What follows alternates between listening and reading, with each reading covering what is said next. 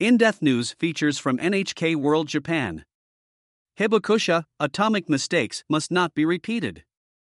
Russia's nuclear threats amid its invasion of Ukraine are bringing back painful memories for one Japanese atomic bomb survivor. She says now, more than ever, is the time to remember the horrific nature of such weapons. In 2017, when the international campaign to abolish nuclear weapons won the Nobel Peace Prize, Setsuko Thurlow delivered an impassioned speech at the awards ceremony about her own experiences in Hiroshima. The event was the culmination of her life's work, traveling around the world, calling for nuclear abolition. Now, at the age of 90, she sees a renewed threat of nuclear warfare and feels compelled to once again speak out. She shared her thoughts about Russia's invasion of Ukraine with NHK's Yabuchi Junya. It made me shake with anger. Yabuchi Junya, how did you feel when you first heard about Russia's invasion of Ukraine? Setsuko Thurlow, it made my blood freeze. But then, it made me shake with anger. The fear and anger I felt 77 years ago came back to me and consumed me. So much so that I lost my appetite. Yabuchi, Russian President Vladimir Putin ordered his country's deterrence forces, including nuclear weapons, to be put on high alert. What did you think of that? Thurlow, I believe it's too reckless of him to make a nuclear threat all of a sudden, but it's hard to tell what he could do when cornered. It's very scary. I was 13 when I witnessed Hiroshima turn into a city of hell. So many people were killed instantly in front of me. I learned from that experience that we should never accept the inhumane behavior of indiscriminately killing a great number of people, neglecting the human rights each and every one of us possesses. All humans have the right to live. Nuclear attacks could occur anywhere in the world. Thurlow, in Ukraine, innocent people, including parents, grown ups, and children, are walking around in the frigid cold trying to find a place where they can warm their bodies. President Putin is watching this on TV and still giving orders to continue the attack. What a cold blooded person! I hear about Ukrainians' predicament every day. I can relate to their suffering because I experienced the atomic bombing decades ago. My nephew, who was four, was burned by the heat of the atomic bomb. His body no longer looked human. His body looked more like a chunk of burned meat. That image is still vivid in my mind, and that's what comes back to me whenever I hear about the threat of nuclear war. It is important to recognize Ukrainians' suffering and help them.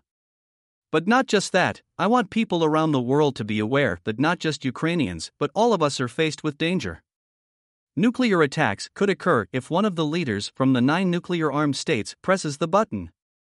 They could attack cities across the world, including Tokyo, Paris, and Toronto. We have been taken hostage by nuclear armed states. Thurlow, I feel anger toward the leaders of the nuclear armed states.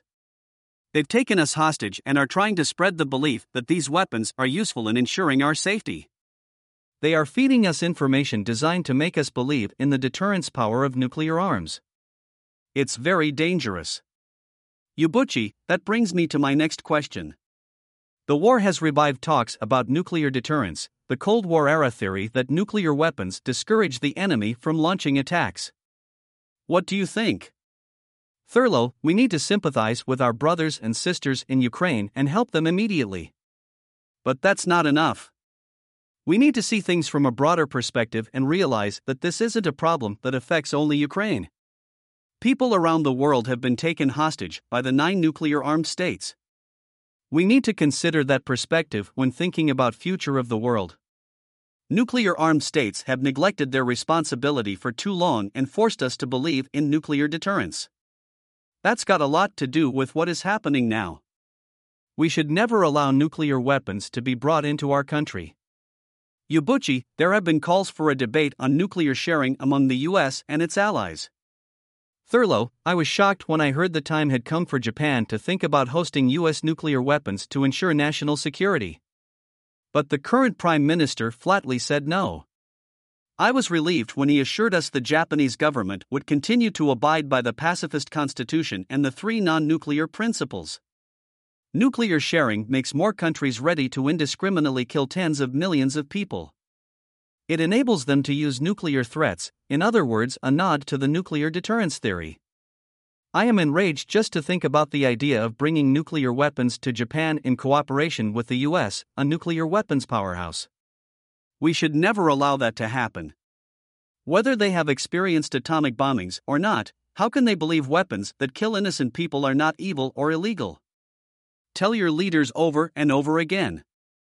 Yabuchi, what message do you want to convey to the world and to Japan now? Thurlow, at this point, the suffering brothers and sisters are in Ukraine, escaping from Ukraine and seeking help from neighboring countries. We are very grateful that the people of the world are trying to save them, and let's work together to strengthen such responses. But at the same time, I want you to think about what kind of crisis all of humanity faces, not just focusing on Ukraine. There are 13,000 nuclear warheads in the world, and nine nuclear weapon states are still ready to use them at any moment with the push of a button. Think of the urgency, think seriously. Let's focus on the problems the world is facing and learn together. To prevent the catastrophic consequences of the atomic bomb, we will speak loudly together. Repeat and convey that voice to the leaders of your country. I expect it from everyone. Yabuchi Junya, NHK World. Senior Correspondent.